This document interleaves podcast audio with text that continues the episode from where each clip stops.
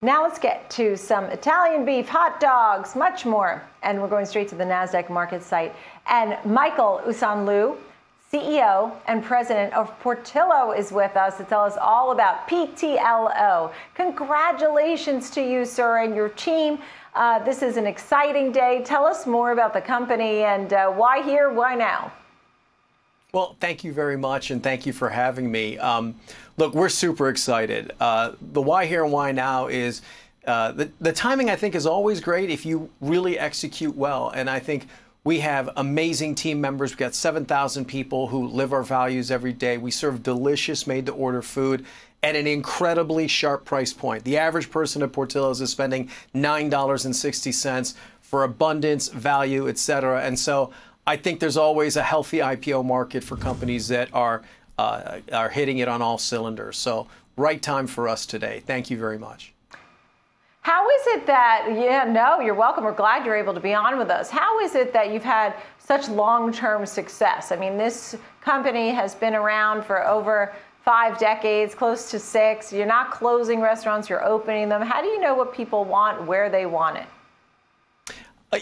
You know, uh, it's a great question, and you're not going to be surprised to know that a lot of investors have been asking me this question.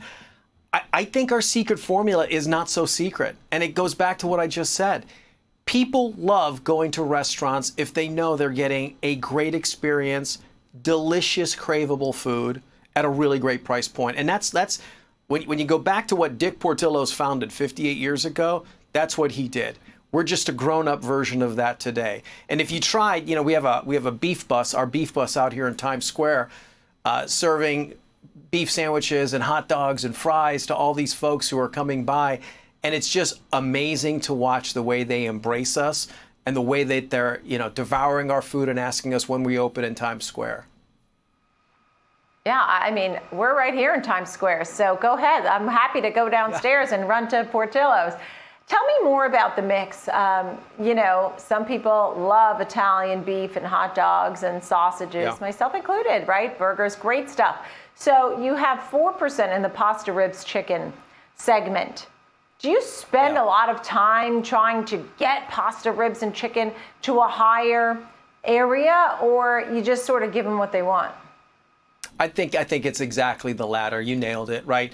you want to make sure you're giving people what they want. And the interesting thing is when you think about sort of the top six to eight things on our menu, doesn't matter where it is, whether it's in, in Chicago, it's in California, it's in Florida or Michigan, the sales mix of the top eight to 10 things is consistently the same. People love our Italian beef, right? And it's funny because I explain to people, they're like, what, is this some exotic? It's, it's a beef sandwich. It's a beef sandwich on amazing bread that comes dipped with gravy or au jus. Uh, some people call it French dip. Some people it's a roast beef sandwich. But it's uh, it's a it's a national dish. Everybody we serve it to loves Italian beef. Right, and you know you've had to uh, battle COVID, bring on new employees, train those employees. Um, and you have multiple ways of getting for people to receive your food, right, including drive-throughs. Tell me a little bit about the challenges, but how you've managed to overcome. You know, maybe give us some specific ideas of what you actually did, so we we can feel how you you know navigated yeah. this. Yeah, it's a, another great question. I'm going to tell you what we didn't do. So. March 2020, the world is freaking out. Half our volume comes into our dining rooms. Uh, my team and my board held hands and we said, we're not laying off or furloughing a single team member. Not one. We didn't lay off a single person. We actually invested in our people. We cross trained them. We paid for benefits. We paid for their food. We treated them like human beings. And you know what? They paid us back in spades because our teams performed exceptionally well. We have lower turnover than the industry. We have better productivity than the industry. We have a vibrant, rich culture that is based on family, greatness, energy, and fun. And that's why our guests love coming to Portillo's because you can feel that. Right. But so the key to for us in COVID was to be enlightened capitalists, take great care of our people, and our people took great care of our guests, who took great care of our investors.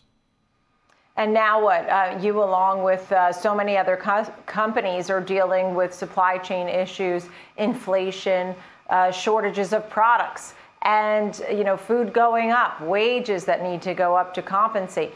How are you navigating? And do you feel that 2022, 2023 will be your years also?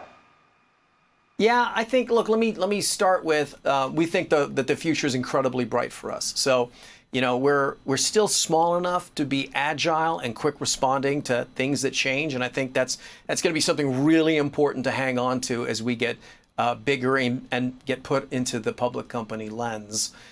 When it comes to labor costs, I feel great. We don't pay minimum wage. We're well above minimum wage. We've got great people. We hire based on values. Um, we're opening two restaurants in the fourth quarter that have been fully staffed now. We're training people. So I'm, I'm cautiously optimistic that these are all sort of early signs of, uh, of a recovery in the labor world. And then the supply chain, I mean, I think you said it well. It's um, uh, somebody else explained, it's a bit of a game of whack a mole. You know, you, you deal with some issues, something else pops up, this becomes fine, then this pops up. And I think the uh, I think what we have to do is just be consistently really quick and agile in dealing with it. We've done that. We have minimized the disruptions to our guests. Uh, but I think the I think the supply chain is sort of the uh, the big worry for next year still. Right, right. And just quickly, as we look at you know Portillo's there in, in the video, great videos. You, I noted um, in the notes about how people line up around the block when you're opening a new store and there's a lot of excitement. Um, where do you plan to expand? Yeah, so next year, um, we're going to keep expanding across the Midwest, right? We have a fantastic brand, and and we'll expand. we we are building another restaurant in Illinois and a second restaurant in Michigan. But you know what's really exciting is our growth along the Sun Belt. Next year, we'll have two more restaurants in Arizona, two more restaurants in Central Florida, and then our first flagship restaurant in Texas. And we're super excited about Texas. It's the number one state that we ship our food to. And so uh, we think that we are going to uh, uh, really enjoy being in Texas. And we're going to make all the people on the Facebook page who've been asking us to come to Texas really happy. Yeah, I'm sure. And the stock is jumping. I mean, 48%. Big move today. It, yeah, it's one day. I mean, we're trying to just, uh, yeah. it's one day. Take it. And, uh, we will take it, and uh, and then hopefully this is just a. Uh, uh, a predictor of steady, steady Eddie performance over the next eight to ten quarters. Uh, that's what right. our goal is. We would just want to be boringly predictable that we meet and beat our targets. Michael Osanloo, CEO, President of Portillo's, live from the NASDAQ, PTLO. Congratulations. Nice to see you. Thank you very much.